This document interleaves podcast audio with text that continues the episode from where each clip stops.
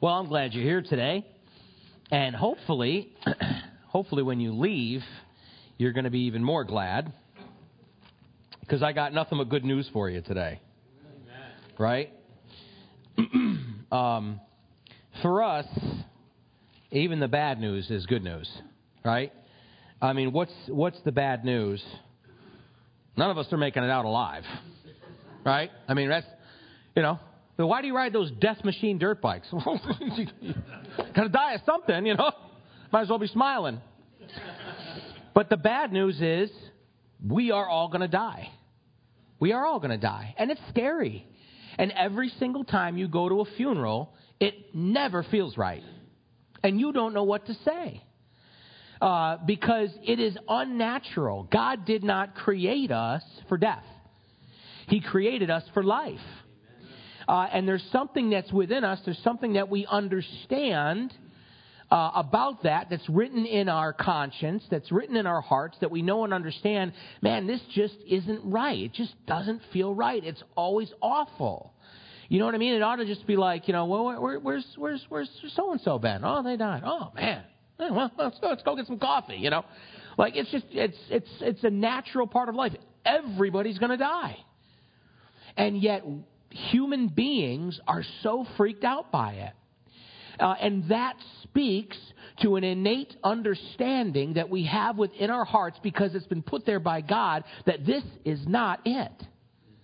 That, that this is not what we were meant for. The, the, the thought and the idea, which is so sad to me, that people have or espouse or, or claim to hold to, that, that this is it. That this is all we have, and that after this, that's it, that's the end. My goodness. You know, it's that hope that we have. It's that glorious hope. It's that hope uh, of the appearing of our Lord and Savior Jesus Christ that purifies us. He who has this hope within himself purifies himself. Because when He returns, I want to be found ready. And I want to be found doing what He's called me to do. You know, you ever as a Christian have a have a, mo- a moment or a time in your life when you're thinking to yourself, I hope he doesn't come back No, You know, this isn't a good time, Lord. You know, and and and you have that feeling because you're like, man, I wouldn't want him to come back now and see this. And it just naturally causes you to think of higher things. It's beautiful. And we ought to embrace that. Even the conviction, even that hammering on your heart sometimes that God allows you to go through, it's for your edification. The Bible says that God disciplines who? Those whom He loves. Because He's the best dad ever. But he's a dad from a whole different perspective than we could ever imagine, understand fully, or conceive you know, it, it's, it's, it's, this, it's this thing where we have uh, also within us that wars against this understanding of the things of God, this flesh, this body of death that we're bound up in uh, that causes us to, to fight and rail against the things of the Spirit. The Bible teaches us that our two natures that we have within ourselves are contrary to one another. They're continually struggling with one another. And in this life, in this life, guys, it's always going to be easier to let the flesh win. Because that's your reality. And, and so human beings stand uh, in this reality and pass judgments on God or on God's decisions or on things that God allows or does because we stand on this side of things and everything that is within us and everything that is of our flesh seeks its own. And anything that seems contrary to my own or the things of this flesh or of this life that I love and hold dear and cling to, I don't like. And that includes so many of the things that God allows. It's hard. And this is where our faith comes into practice. This is where our faith comes into play. Because when you go to funerals, and when you go and you talk to people who don't know Jesus, and they ask you, why? Why? And you're like, I don't know. I don't know. But I'll tell you what I believe. I'll tell you what I believe. I believe that this is not the end. I believe that this is just the beginning. And for anyone who would call in the name of Jesus Christ, there is in store for us in eternity a heavenly reward and a heavenly existence that we could never even begin to understand or conceive.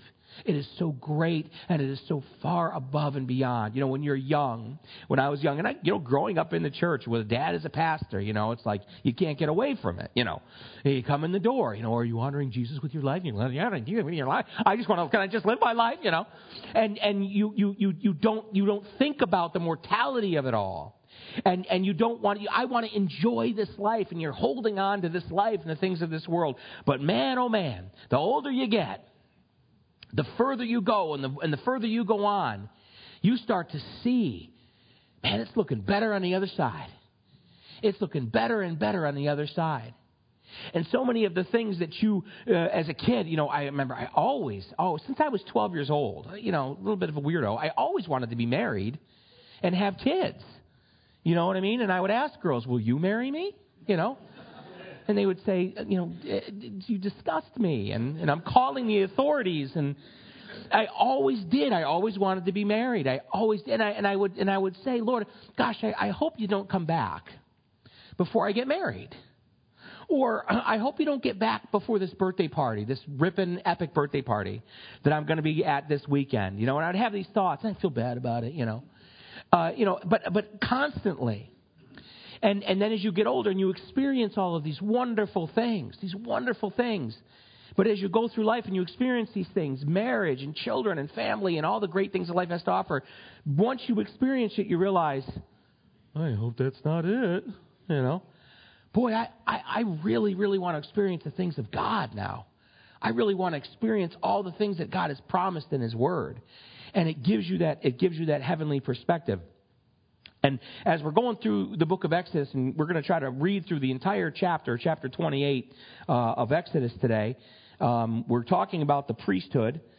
and I want us to, to focus on the spiritual aspect of everything that God is laying out here for the children of Israel through Moses. First, he starts with the articles of the tabernacle, then he go, moves on to the tabernacle itself uh, and now he is from there talking about the priesthood and the garments of the priesthood. And we're going to go through that. And we're going to try to get through it quickly. now take Aaron, your brother, and his sons with him from among the children of Israel, that he may minister to me as priest. Aaron and Aaron's sons, Nadab, Abihu, Eleazar, and Ithamar. And do you know why God chose these men? Because God chose these men. That's it. Well, there must have been some characteristics. There was nothing. A couple of them God's going to kill, okay, along the way, because they acted in disobedience to God's word. God chooses whom he chooses. Now, again, from our perspective, and we try to grasp and rein in these things of God, how can God know everything and yet I still have free will choice? You, you, understand what I'm saying? You know, it's like an ant walk, watching us walk by and go, yeah, how can they be? You know, they can't understand possibly the, the reality of your life and all of the things that are going on. You know, why do they step on us? Why do they hate us so? You don't even know they're there, you know. Uh, you, there's not that that's what God's doing here, okay? But but it's perspective. It's perspective. Why did God choose them? Because He chose them. What specific reasons? I have no idea. And anyone who tells you they know exactly why is not being honest or is trying to know more than they ought to. God chooses whom He chooses. Does that uh, relieve us of any responsibility in our transaction with God? Absolutely not. Because the Scripture lays this, lays this out for us that we must confess His name, that we must make a decision for Jesus Christ. The fact that God knows beforehand every single thing that's going to happen, and the fact that He's already laid it out before time began, does not alleviate our responsibility in the least. At all. It's simply a matter of perspective. And from my perspective, I mean, do you understand the Trinity? Please. Do you understand eternity? If you really sit and try to think about eternity and understand and think in your mind and contemplate eternity, eventually your mind just shuts off. You can't fully go there because you cannot imagine an existence without the, the, the parameters of time, space, and matter. But that's where God lives. And that's where God dwells. He is so far above us, above us and beyond us, and He's given us these things that He's given in His, in, His, in His Word for us to take by faith, to put into practice in our lives, and some things to understand fully. But there's other things that He has not given us. You know why? It's the same reason you would not try to teach Latin to a mouse.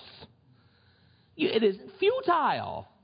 We cannot know. We cannot understand. And always in your relationship, your personal relationship with God, and in your ministering to other people and trying to bring them to God, you must understand that no matter how much you can share, and no matter how much Bible knowledge you might have, and how much, how much you can prove to them from your mind point, from your mindset and your standpoint that there is a God and that this is His Word, it always is always, always, always going to come back to faith. And this is what we're taught in the New Testament scriptures. Abraham, he's the example. He is the father of those who believe. He believed God, and it was credited to him as righteousness. It's the belief, I believe what God says. I cannot prove unequivocally. I love watching the videos and the movies about creation and about the flood and about all of these things. But then when I see some scientists get up there and go, the flood is a ridiculous notion because blah, blah, blah, blah, I don't go, oh, no, now what are we going to do? Like talking about the articles of the temple and the menorah. They're trying to, they, they have a menorah in Israel that they have prepared for the, for the temple. But to me, I hope I don't offend anybody, to me it's a joke. They couldn't build the menorah according to the specifications of the Bible. They had to put a framework within it because they couldn't get the gold from drooping when they built it to the specifications of the Bible. So, what was going on there? Did they have a, a, a, a, level of craftsmanship and a way to work the gold that we don't even understand today? Or is it simply that they made it according to what God said and it worked? Understand that the new temple that's going to be built in Jerusalem is not God's. It is an abomination. And on that abomination will be the desolation of the Antichrist going in and proclaiming that he's God. At which point in time, the children of Israel's eyes will be opened. But we don't go, oh, the temple as Christians. There is no temple. You're the temple. These things are a shadow. But the reality is God. Faith. It always, always is going to come back to faith. He is the God of those who believe. Do you believe? That's how you're justified. That's how you're sanctified. That's how you're glorified. It's faith through grace, right? That's the gospel. That's the good news. So, God chose them because He chose them. And you shall make holy garments for Aaron your brother, for glory and for beauty. So you shall speak to all who are gifted artisans, whom I have, or artisans, whom I have filled with the spirit of wisdom, that they may make Aaron's garments to consecrate him, that he may minister to me as priest. And these are the garments which they shall make a breastplate, an ephod, a robe, a skillfully woven tunic, a turban, a sash. So they shall make holy garments for Aaron your brother and his sons, that he may minister to me as priest. They shall take the gold, blue, purple, and scarlet thread and the fine linen. And they shall make the ephod of gold, blue, purple, and scarlet thread and fine woven linen, artistically worked. It shall have two shoulder straps joined at its two edges, and so it shall be joined together. And the intricately woven band of the ephod which is on it shall be of the same workmanship made of gold, blue, purple, and scarlet thread, and fine woven linen. Then you shall take two onyx stones and engrave on them the names of the sons of Israel. Six of their names on one stone, and six names on the other stone, in order of their birth.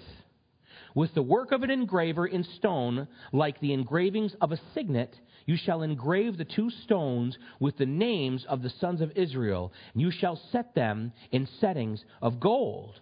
And you shall put the two stones on the shoulders of the ephod as memorial stones for the sons of Israel. So Aaron shall bear their names before the Lord on his two shoulders as, uh, as a memorial. And you shall also make settings of gold.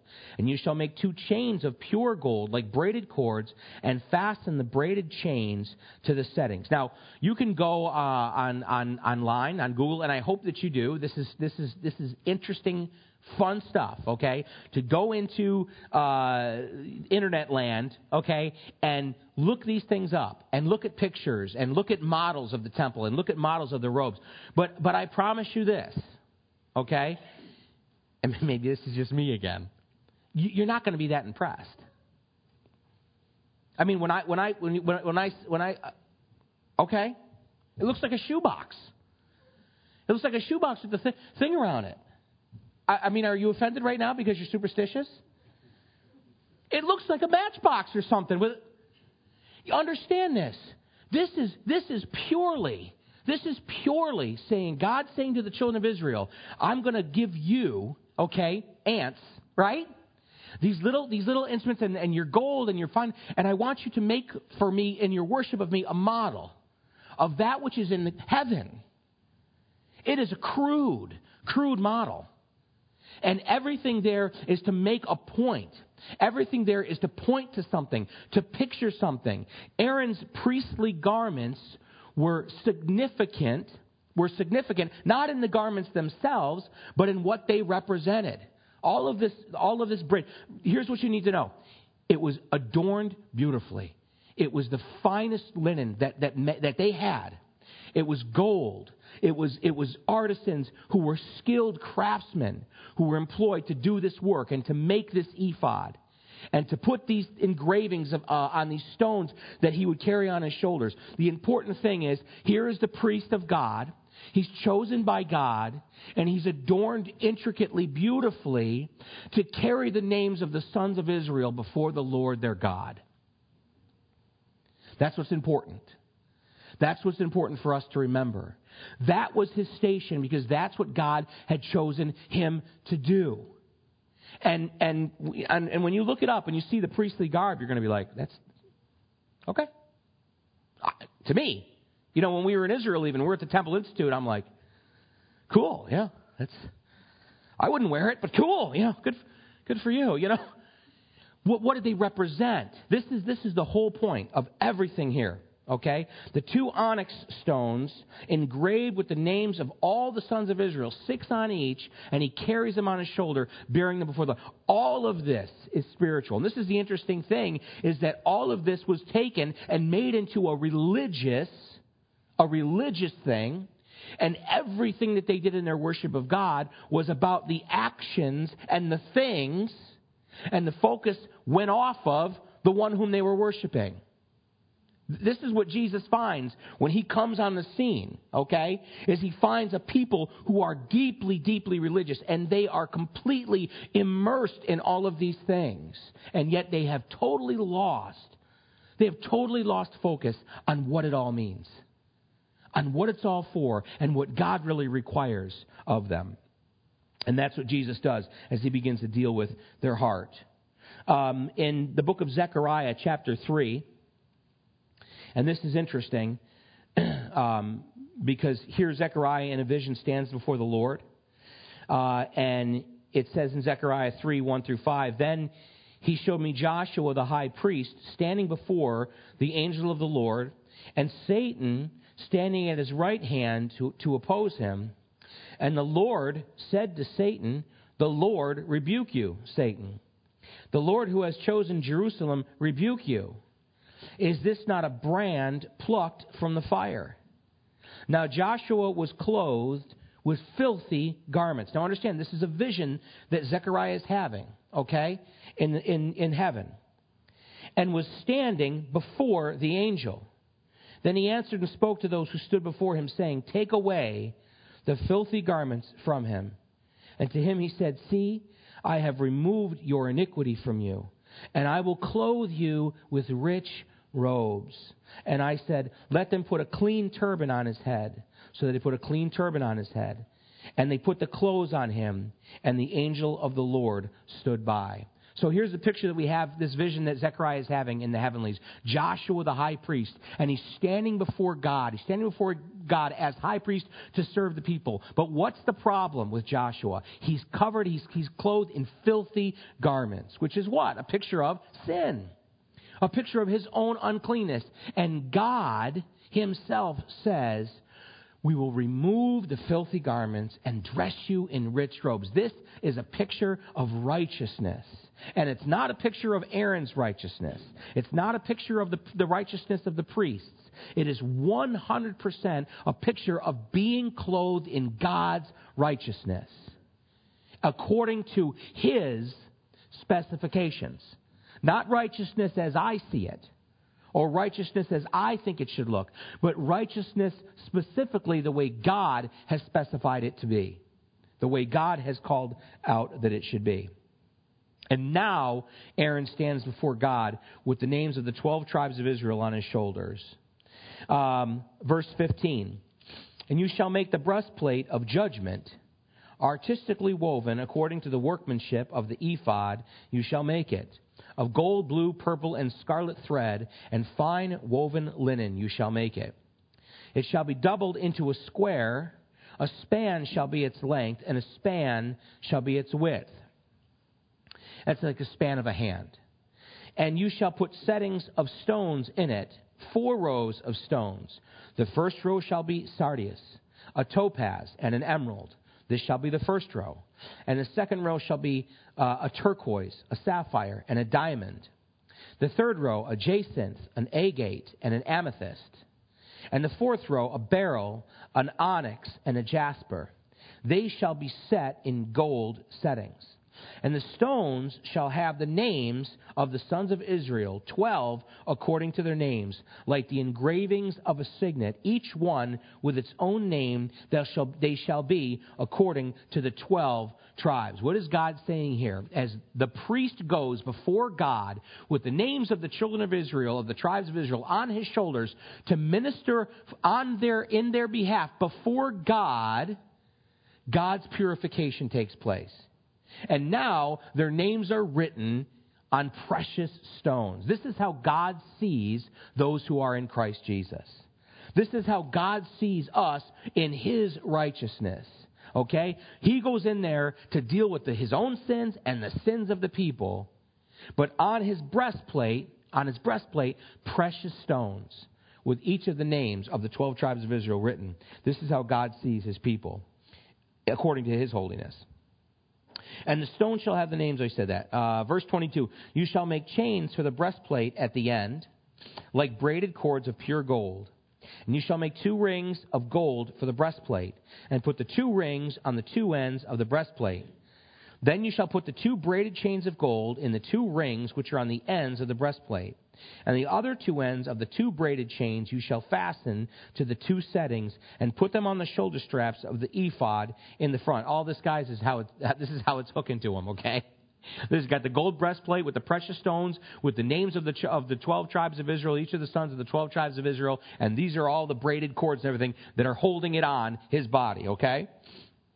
You shall make two rings of gold and put them in the two ends of the breastplate on the edge of it, which is on the inner side of the ephod. And the two other rings of gold you shall make, and put them on the two shoulder straps underneath the ephod towards its front, right at the seam above the intricately woven band of the ephod. They shall bind the breastplate by means of its rings to the rings of the ephod, using a blue cord, so that it is above the intricately woven band of the ephod, so that the breastplate does not come loose from the ephod. Okay? And it's interesting, isn't it? It's, it's not very exciting. I, I'm, I'm sorry. Okay? But it's interesting. God is very specific here, isn't he? And it's interesting because, you know, this is man doing the best that they can. And God is accepting it because they're doing it in faith according to his specifications. It, do, it doesn't matter that you look at the priestly garments and you're like, that's, that's it, huh? Okay. What matters is the faith and the obedience that these men were going to put into putting this together the way God instructed. And God, even down to the detail of making sure that this breastplate with the precious stones, with the names of the sons of the 12 tribes of Israel, on the chest of the priest was secure. That it was securely fastened. What's God saying? Says isn't just loosey goosey, willy nilly, okay? Our hope, our faith in God is sure. It is sure. And everything is set in order and in its place. Man, oh man, am I grateful for that. Because I am a disaster. I am a disaster. And most of the Thomases are disasters. Okay? Like, like I, we go, and I'm like, well, where's this and where's that? We don't know. We don't know where that's gone. We, it was just there. And why can't we find anything? And why are we, can't there be one of us? can't there be one of us in this family who can remember where anything is? Or can do anything in its correct way, right? Why do we all gotta be, that's my job, right? One of you has to be, and no, it's a mess. So, when God does everything decently and in order, and everything that He's established, everything that He's established is specific and with purpose, I appreciate that. I appreciate that. You know, when, when in in the guys that I ride dirt bikes with them, these guys are they've got problems of their own, and they're very very obsessive compulsive. Every single thing is in their place right? When I go into Marty's trailer, he, he begins to sweat immediately. I see the sweat begin because he knows what's he going to touch and where's he going to put it. Because when he comes to me, where'd you put that? I'm like, I don't know. I don't know where that went. I don't know where anything is. I forgot where my bike is. And where am I? God, everything is done in order, in perfection. This is exactly how I want it to look. And the job of the people was to do, to do one thing, to simply obey. Why, why, can you just say, you know, and you know people, don't you? Well, why this? But why that? And why don't I say, I would do it this way, or why not this way? This is exactly how I want it to look, and this is exactly how it should appear.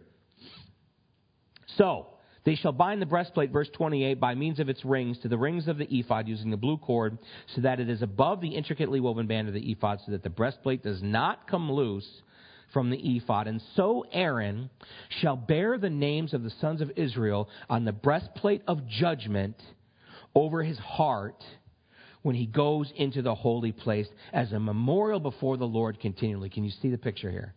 It's beautiful. And it's symbolic in what God is doing here. Here, Aaron is going into the holy place to make, uh, to make atonement uh, on behalf of the people, to, to, to sprinkle that blood on the table to sprinkle that blood on the Ark of the Covenant, on the mercy seat. And he bears their names, and they're secure.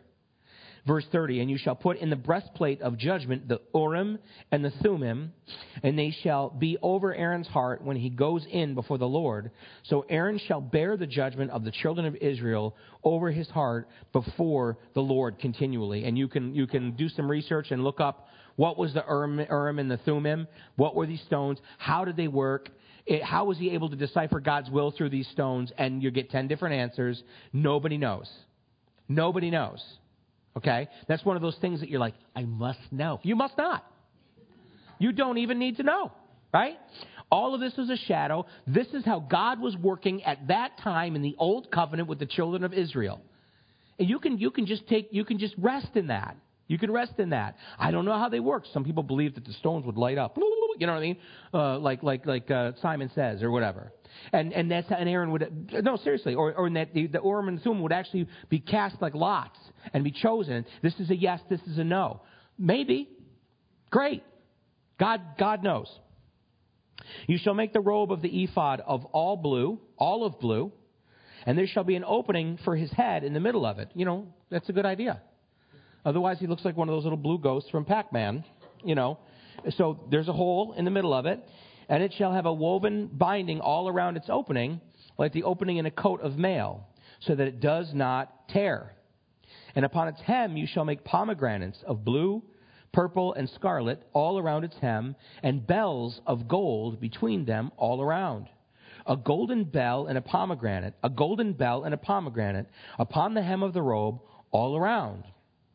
And it shall be upon Aaron when he ministers, and its sound will be heard when he goes into the holy place before the Lord, and when he comes out, that he may not die. Yikes. You know, and then when God throws that part in, right? Do this and this and this and this and this. You know, if you're one of those kids, you're like, uh huh, uh huh, uh, uh, uh, uh, that you may not die. What was that third one? What was that specifically? How was that to be? Bell. Make sure you hear the bells. Uh, and and you know uh, traditions, rabbinical tradition says that actually they would actually tie a rope around the high priest's ankle just in case he went into the most holy place. Because he goes in there and you hear the then you hear okay he's dead. He's definitely dead. God killed him for some reason. And then they pull him out. Because you don't walk you can't go in there you can't go in there. God is very specific. You know, later on we're going to get to uh, David bringing the Ark of the Covenant back up to Jerusalem, remember? And they're bringing it up on a cart and it starts to tip and Uzziah reaches out to steady the Ark and touches the Ark and God strikes him and he dies. And David is mad about it. But God didn't need Uzziah's help. And he had made a commandment, thou shalt not. you don't touch the Ark. It goes in the holy place. And once a year, the high priest goes in there to minister before the Lord and sprinkle the blood. Specific. Um, verse 36. You, shall, you also shall make a plate of pure gold and engrave on it, like the engraving of a signet, holiness to the Lord.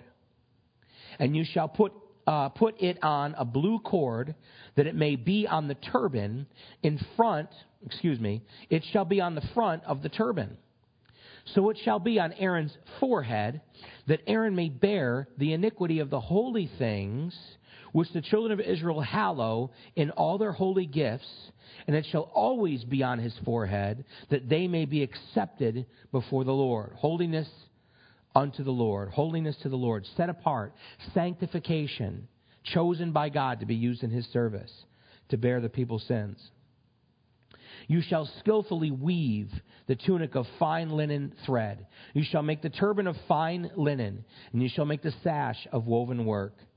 For Aaron's sons you shall make tunics, and you shall make sashes for them, and you shall make hats for them, for glory and beauty. So you shall put them on Aaron your brother, and on his sons with him. You shall anoint them, consecrate them, and sanctify them, that they may minister to me as priests. And you shall make for them linen trousers to cover their nakedness. Remember when they're building the stone altar and God said, you know, don't put steps to the altar. So that when you walk up, people are like, oh, Aaron, you know, cover yourself. You know what I mean? You can see right up your robe, you know. Seriously. God's like, there's no distraction. I, I want them covered. I want them completely covered. I want it to be fine linen, pure, and I want them to be covered. Their nakedness needs to be covered.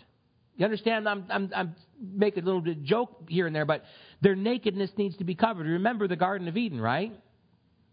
And when they ate the fruit, the fruit of the tree of the knowledge of good and evil, because they saw that it was pleasing for food and the eye and the touch and for gaining knowledge, and so they eat it because they had been deceived, and their eyes were opened, and they saw what they didn't want to see.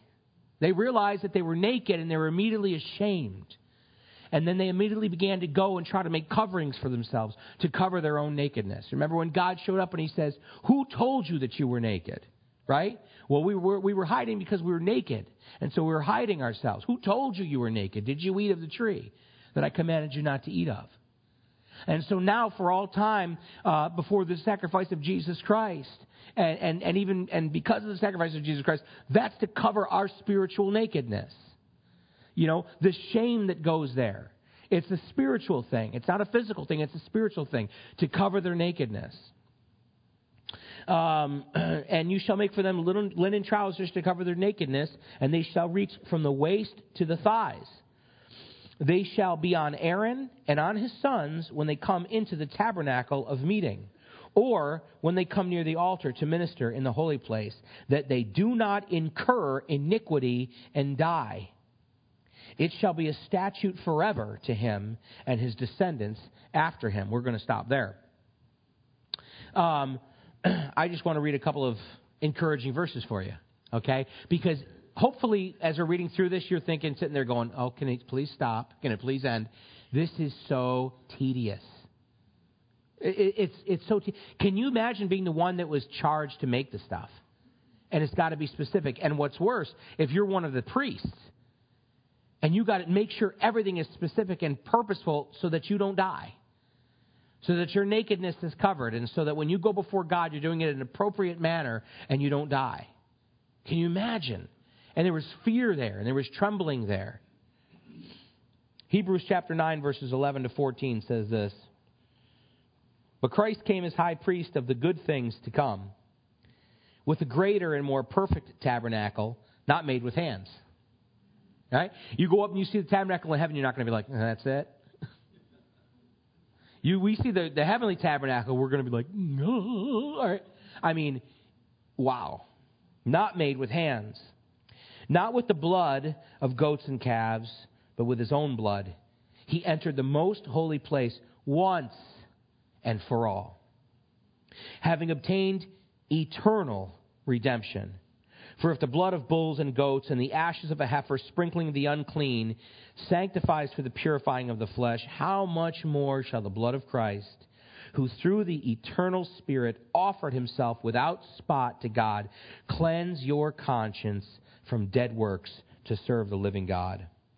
Colossians chapter 2, verses 11 to 17. In him you also you were also circumcised with the circumcision made without hands by putting off the body of the sins of the flesh, that is, our nakedness, by the circumcision of Christ, buried with him in baptism, in which you also were raised with him through faith in the working of God, who raised him from the dead, and you, being dead in your trespasses and the uncircumcision of your flesh, he has made alive together with him. Having forgiven you, here it is, all trespasses you know how much all is?